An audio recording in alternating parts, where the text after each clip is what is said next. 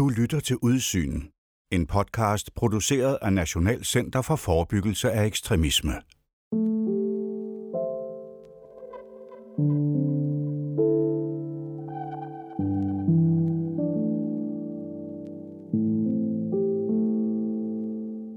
Der bliver talt og skrevet meget om alle former for ekstremisme. Men hvad kan forskningen egentlig fortælle os om emnet? Det taler jeg om med Anne-Sophie Hemmingsen, der er chefkonsulent i National Center for Forebyggelse af Ekstremisme. Hun har været tovholder på udarbejdelsen af centerets kortlægning af eksisterende viden på området.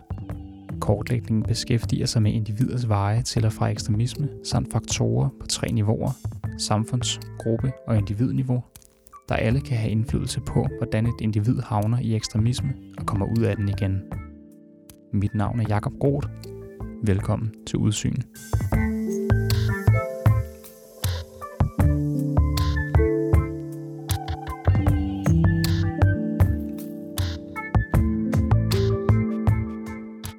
Velkommen til, Anne-Sophie Hemmingsen. Tak for det. Du har jo været National Center for Forebyggelse af Ekstremismes bærende kraft bag udarbejdelsen af kortlægningen. Og helt overordnet, hvad kan kortlægningen så fortælle os om ekstremisme? Den kortlægning, vi har fået lavet, den øh, fokuserer rigtig meget på individers veje ind i ekstremisme. Altså, hvordan er det, at mennesker bliver tiltrukket af og bliver en del af ekstremisme. Og så fortæller den os om begivenheder eller faktorer på individniveau, på gruppeniveau og på samfundsniveau.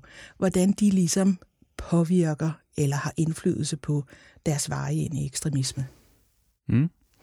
Og hvis vi skal starte med det første, du nævnte, hvad, øh, hvad ved vi så om individers veje til og fra ekstremisme? Sådan helt overordnet, når vi læser på tværs af al den forskning, der findes, så er det ret tydeligt, at et hvert individs veje ind i ekstremisme, og i øvrigt også ud, det er en unik kombination af processer og faktorer på de her tre niveauer. Individ, gruppe og samfundsniveau. Øhm, og forskellige faktorer, de kan have forskellig betydning eller forskellig vægt for forskellige mennesker. Så vi kan ikke opstille en profil, vi kan ikke sige, at det er en bestemt type mennesker, eller mennesker, der har været udsat for nogle bestemte faktorer, som bliver ekstremister. Det er altid en, en unik kombination. Øhm, og så kan man også sige, at vi ved faktisk ret meget på nuværende tidspunkt om, øh, hvordan begivenheder eller faktorer på individ- og gruppeniveau øh, spiller ind i forhold til, at, at mennesker bliver en del af ekstremisme. Og vi ved noget mindre om øh, faktorer på samfundsniveau. Mm. Men, øhm, men man kan ikke sige, at hvis en person har været udsat for det, det er det, så havner vedkommende i ekstremisme. Nej, man kan ikke, vi kan ikke opstille sådan en, en liste over ting, man skal holde øje med, desværre. Det vil gøre det meget nemmere. Men øh, ligesom vi kender fra sådan det almindelige kriminalpræventive område, så er der der er nogle faktorer, der hyppigere optræder hos folk, der bliver involveret i ekstremisme, end hos os andre. Så der er nogle ting, man kan være ops på. Mm. Øhm, kan kortlægningen sige noget om, hvilke niveauer, der generelt har størst betydning for et individs vej ind i ekstremisme? Ja, når man, når man læser på tværs af den forskning, vi har på nuværende tidspunkt, så er det et ret tydeligt billede af, at det afgørende, det er faktorer på gruppeniveau. Og så øh, faktorer på individniveau, de er vigtige, øhm, og så kommer faktorer på, på samfundsniveau sådan bagefter. Og der er lidt modstridende vurderinger. Altså forskellige forskningsprojekter peger i forskellige retninger der. Nu nævnte du selv, at, øh, at, at der var sådan modstridende forskning i forhold til øh, samfundsniveauet. Øhm, men, men kan vi sige noget om, hvilke, øh, om, om, øh, kan vi sige noget om faktorerne på det her niveau? Hvad det er for nogen? Ja, altså desværre, øh, så er der ikke så meget forskning øh, inden for de seneste sådan 10-20 år i betydningen af ting på samfundsniveau. Altså sådan rent intuitivt, så kunne man jo godt øh, antage, at for eksempel den politik, et land fører, eller den måde, der bliver kommunikeret omkring den politik, at det kunne have en afgørende betydning. Det er jo noget, mange i hvert fald siger og tror, og det er også noget, mange forskere, de siger sådan rent teoretisk, så må det forholde sig sådan. Men der er ikke rigtig nogen, der har været inde empirisk og undersøge det. Så, så vi, vi hænger lidt der med, at ja, i teorien, så spiller det en rolle, men der er ikke nogen forskere, der har gjort os klogere på præcis hvornår og hvordan og hvorfor. Øhm. Men det, som forskningen alligevel har afdækket, øh, det er for eksempel, at nogle konkrete begivenheder, især sådan konflikter, øh, om de er voldelige eller ikke voldelige, øh, enten i det land, man selv bor i, eller i et andet land, det kan være en katalysator. Altså det kan ligesom gøre, at et menneske, der allerede er på vej ind i ekstremisme, ryger meget længere ind på kort tid. Øhm, men, men det, der lidt af udfordringen, det er, at forskningen kan ikke fortælle os på nuværende tidspunkt, jamen, hvorfor lige præcis den her konflikt? Hvorfor lige præcis konflikten i Syrien, Irak og ikke alle mulige andre konflikter? Øh, så, så det er svært at omsætte det sådan til, øh, til noget konkret, øh, vi kan gøre noget ved i en forebyggelsessammenhæng.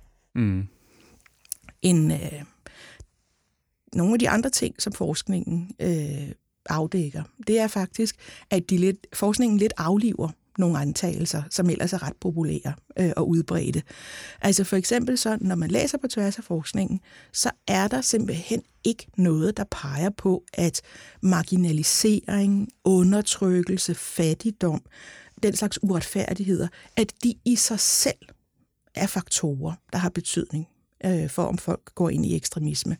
Men til gengæld, så er der rigtig meget, der peger på, at sådan oplevelsen, opfattelsen af, at der er nogle uretfærdigheder eller et pres imod nogle, nogle bestemte grupper eller nogle politiske eller religiøse synspunkter, som man identificerer sig med, at det kan have en stor betydning. Altså, så når vi kigger på forskningen, øh, når vi så ser bort fra decideret udemokratiske og, og konfliktramte lande, så er der ikke nogen sammenhæng imellem det, man sådan kunne sige var objektivt observerbare uretfærdigheder øh, og så ekstremisme. Det er ikke kun de fattige, det er ikke alle fattige, og det er ikke de mest fattige, der bliver ekstremister. Derimod så er der en sammenhæng imellem en fortælling i en gruppe om, at vi eller nogen, vi sympatiserer med, er udsat for en eller anden uretfærdighed. Kan du give et eksempel på det? Ja. Øh, nu her gennem de, de, det seneste øh, års tid, eller sådan noget, så er der... Øh, der har været nogle mennesker, især i, øh, i USA og Kanada, som er trådt ud af sådan et online-univers, og rent faktisk har, har, har slået andre mennesker ihjel. Det er et online-univers, der kalder sig selv for incels, en voluntary celibacy, eller ufrivillig celibat. Og det er simpelthen mænd, øh, der er utilfredse med, at de, det, det går ikke så godt for dem med, med det modsatte køn, øh, og de er ufrivilligt i celibat. Og de finder så hinanden i online fora og bliver enige med sig selv og hinanden om, at det her, det er ikke fordi, der er noget galt med dem.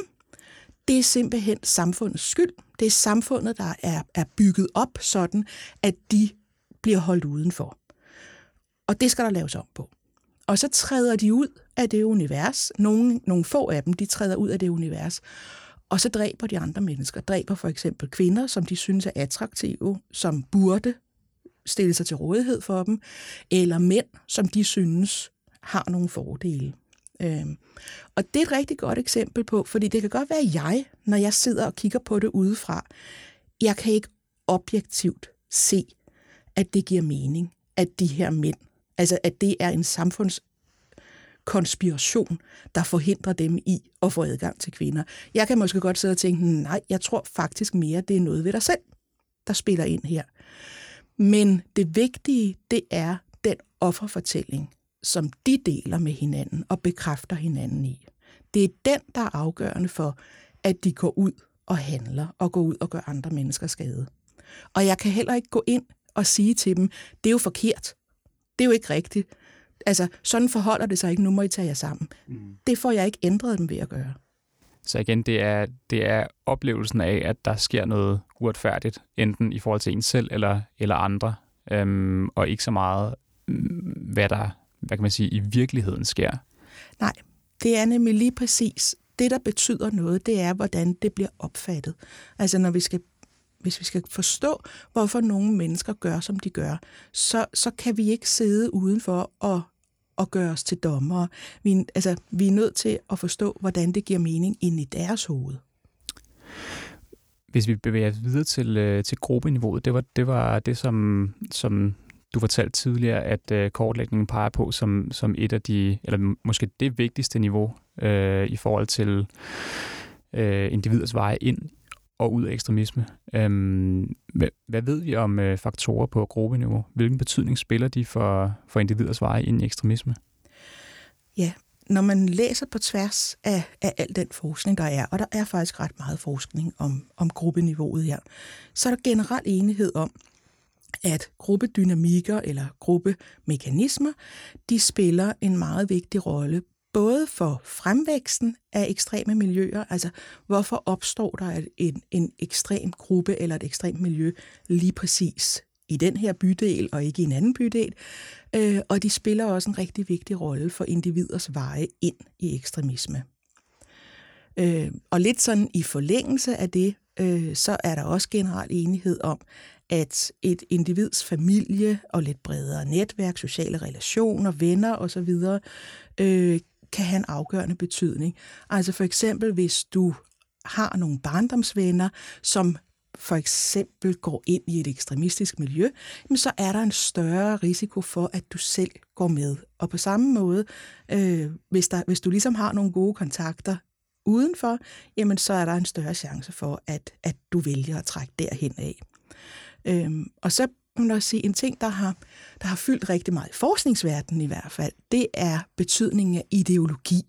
Øh, altså, det, hvor, hvor vigtigt er det, at man deler en eller anden ideologi. Øh, og i forskningsverdenen, så har der ligesom været to øh, nærmest skyttegrave, hvor man, har, hvor man har stået og råbt af hinanden.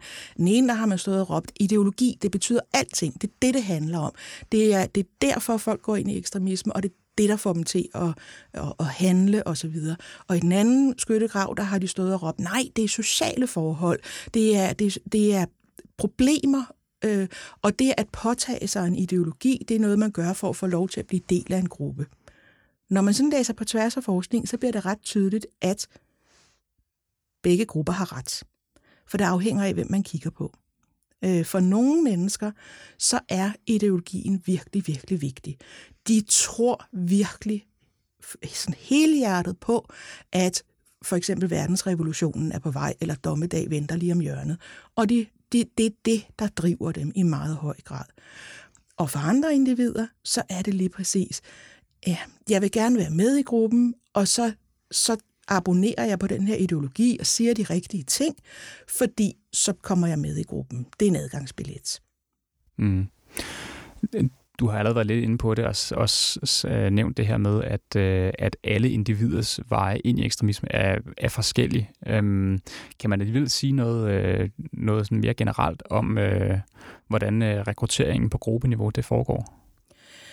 Ja, øh, altså når man kigger på forskningen i hvert fald, og det, det har forskningen også beskæftiget sig en del med, øh, så er der generelt enighed om, at rekruttering, det er noget, der både kan ske sådan, øh, sådan som man ligesom forestiller sig det, når man hører ordet rekruttering, altså hvor det er oppefra, der er nogen, for eksempel ledere af en gruppe, der udser sig nogle, nogle mennesker, som de godt kunne tænke sig at få ind i deres gruppe. Øh, og så går de helt øh, strategisk efter at få de her mennesker indrullet. Og måske, altså er i stand til at, at se, hvad er det lige præcis ham her, han mangler i sit liv, øh, hvordan er det, vi ligesom skal, skal lokke ham, hvad er det, vi kan gøre, øh, gøre attraktivt. Altså handler, er han en, hvor det handler om at, at få noget spænding og action, jamen så lægger man vægt på det, eller er han en, hvor det, øh, det spiller en rolle, at han bliver en del af gruppen, jamen så lægger man vægt på det. Men det foregår også lige så meget nedefra øh, altså hvor der ikke er nogen i gruppen, der udser sig en og egentlig rekrutterer folk, men hvor det mere er øh, en person, der rekrutterer sig selv og ønsker at blive del af gruppen, øh, og, og opsøger en gruppe eller et miljø, og, og samtidig går meget langt for at få lov til at blive en del af det her miljø. Altså så måske skal de øh, gøre noget for at vise, at øh, de er lojale over for de andre, at de er en, man kan stole på osv. Og det, det, det, kan ligesom, det kan være begge veje, og de samme grupper kan godt gøre brug af, øh, af begge strategier i virkeligheden. Kan du, kan du komme med nogle konkrete eksempler på grupper, der for eksempel har benyttet sig af, af sådan en form for top-down-strategi, hvor det er, er ledere, der er ude og, og rekruttere? Jamen, jeg kan komme med et eksempel fra øh, dengang jeg selv var forsker, hvor jeg lavede feltarbejde i, øh, i sådan de ekstreme islamistiske miljøer her i Danmark. Og der har jeg set, hvordan øh, en meget karismatisk øh, mand, som øh, han havde ligesom noget pondus i det her miljø, han var en kendt figur, øh, og han var utrolig dygtig til at kunne øh, fornemme, hvem i et lokale der ligesom var plukmodende. Og jeg har set ham for eksempel inden til retssager, øh, hvor han så har siddet i publikum, og så har der været forskellige andre mennesker, øh, der har været derinde for at øh, for at prøve at få kontakt til, til det her ekstreme islamistiske miljø, og så set ham, hvordan han simpelthen lynhurtigt kunne spotte igennem et lokale, hvem det var, han skulle gå hen og sætte sig ved siden af, og invitere indenfor. Og så kunne se over nogle uger, hvordan jamen, så blev den person altså en, en del af det her miljø. Mm. Kan vi, kan vi på baggrund af kortlægningen sige noget om, hvilke miljøer man skal være særlig opmærksom på, på rekruttering fra? Altså, der er vi lidt mere på sådan usikker grund. Øh, men, men der er noget viden i forskningen om, øh, ikke overraskende, at sådan udsatte miljøer, altså steder, hvor der er mange mennesker, som har det svært, at de kan være frugtbare rekrutteringsmiljøer. Altså det er øh, rørte vande, der er det nemmere at fiske. Og det er ikke fordi, at, at mennesker, der er udsatte, er særligt disponeret for ekstremisme. Men det er jo fordi, hvis man er udsat, så leder man efter en eller anden redningsplanke. Og så kan man være nemmere at plukke til både til ekstremisme, men også til alt muligt andet. Øhm, jeg synes, vi skal kigge lidt mere på, på faktorer på, på individniveau nu. Mm-hmm. Øhm, hvad, er, hvad er nogle af de væsentligste faktorer på individniveau, som, øh, som kortlægningen den har beskæftiget sig med? Altså igen, når man kigger på forskningen, øh, så er der generelt enighed om nogle bestemte faktorer. Øh, at, de, at de kan øh, have ret stor betydning. Øhm, for eksempel en truet identitet, det er at føle, at man er truet på sin identitet, eller at man mister sin forankring i tilværelsen. Det kan for eksempel være, fordi man kommer ud for en krise, man mister sit job, man flytter, man mister sine venner eller et familiemedlem, øh, at det øger risikoen. Øh, så det kan både være, at man, at man rent faktisk mister noget her i livet, men det kan også være, at man føler, at man er på vej til at miste noget. Det øger risikoen for, at man kan blive tiltrukket af ekstremisme. Og så er der også øh, noget, vi kender desværre fra, øh, fra rigtig mange andre områder, nemlig at øh, en barndom, hvor man oplever turbulens, udsathed, ustabilitet, øh, ustabile for, familieforhold osv., altså for eksempel skilsmisser eller øh, tab af en forælder, øh, at det kan øge risikoen.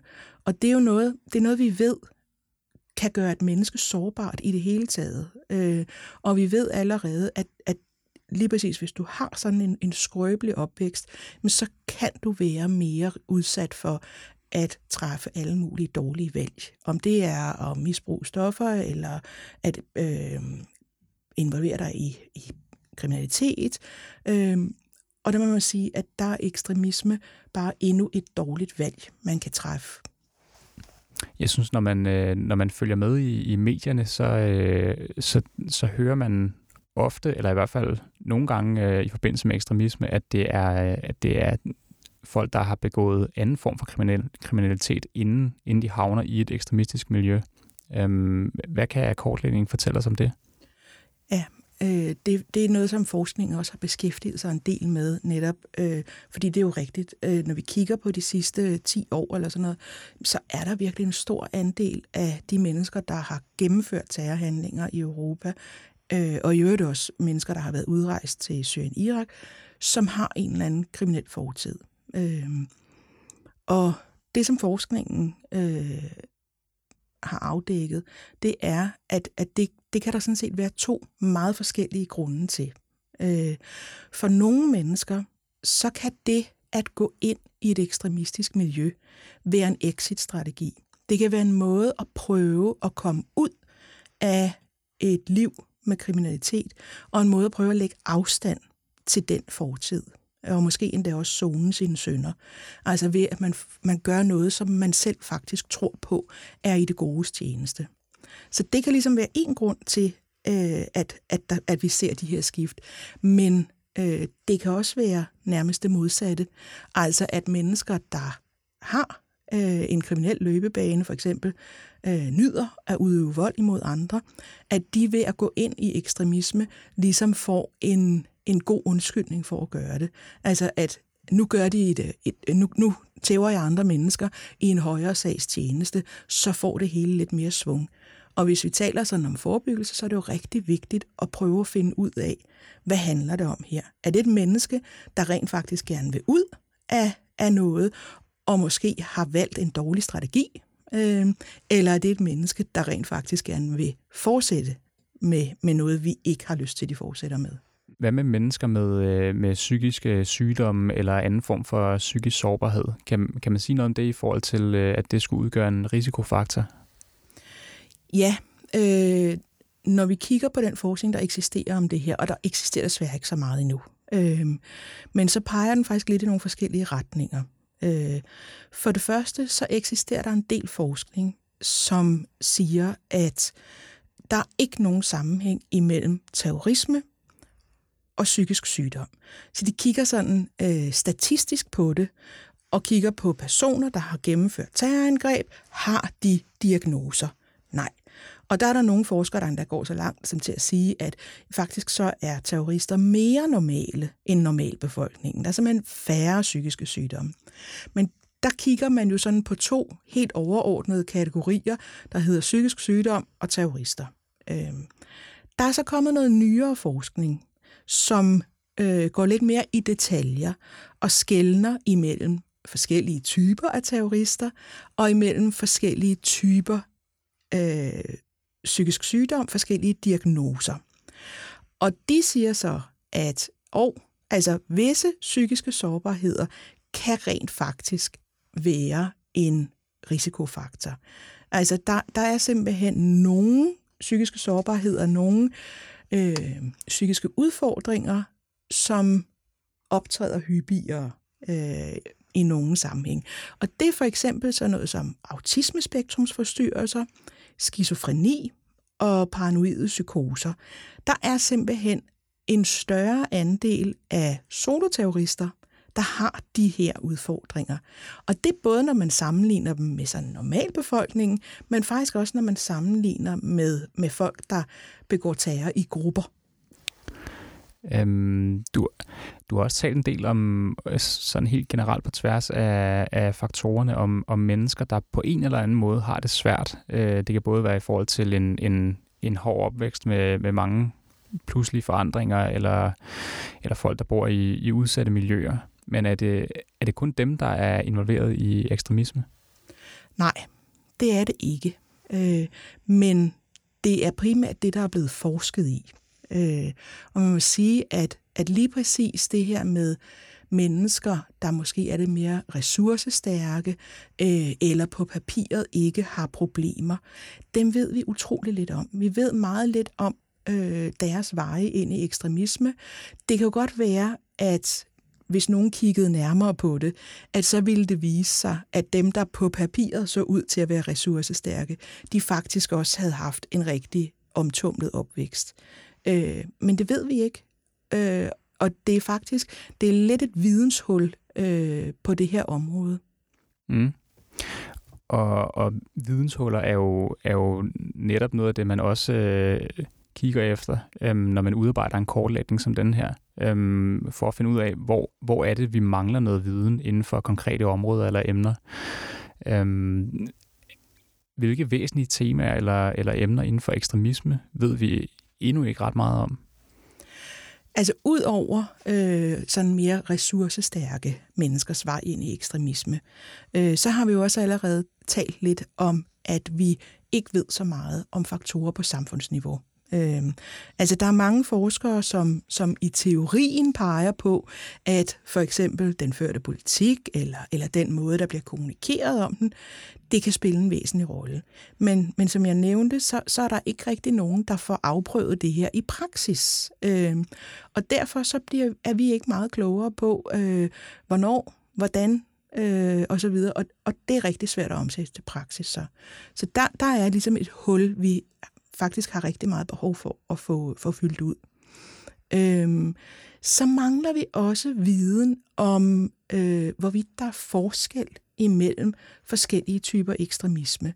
Altså rigtig meget af den forskning, der bliver lavet, den, den er sådan generel øh, og siger noget altså om alle typer ekstremisme, eller også så handler den i virkeligheden om ekstrem islamisme. Fordi det er det, der er blevet forsket rigtig meget i de sidste 15-20 år. Men vi kunne rigtig godt have brug for at blive klogere på, er det egentlig det samme, uanset hvilken type ekstremisme? Altså er det er det det samme, uanset om, om man bliver øh, tiltrukket af øh, ekstrem islamisme, eller venstre ekstremisme, eller højre ekstremisme. Og sådan lidt i samme boldgade, øh, så mangler vi også noget viden om, øh, om det er det samme, der er i spil for kvinder og mænd. Fordi rigtig meget af den forskning, der er lavet, den, den er i virkeligheden lavet om mænd.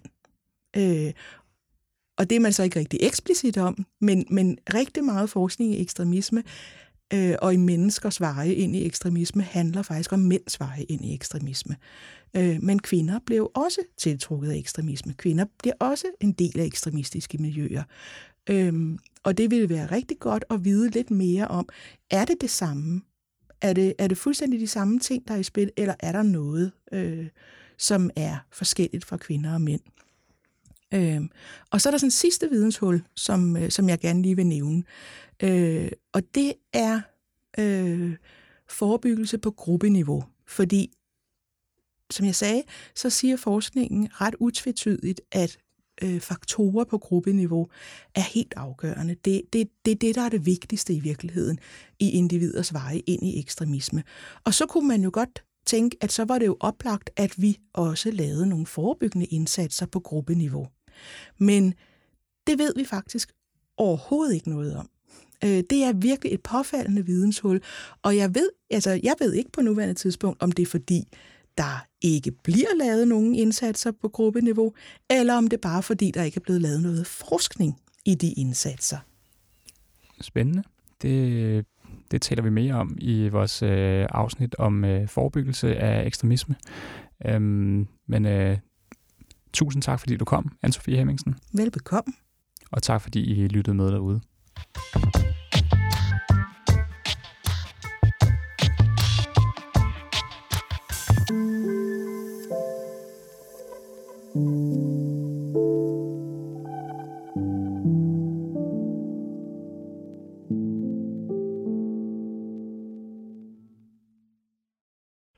Lyttede til Udsyn, en podcast produceret af Nationalcenter for Forebyggelse af Ekstremisme.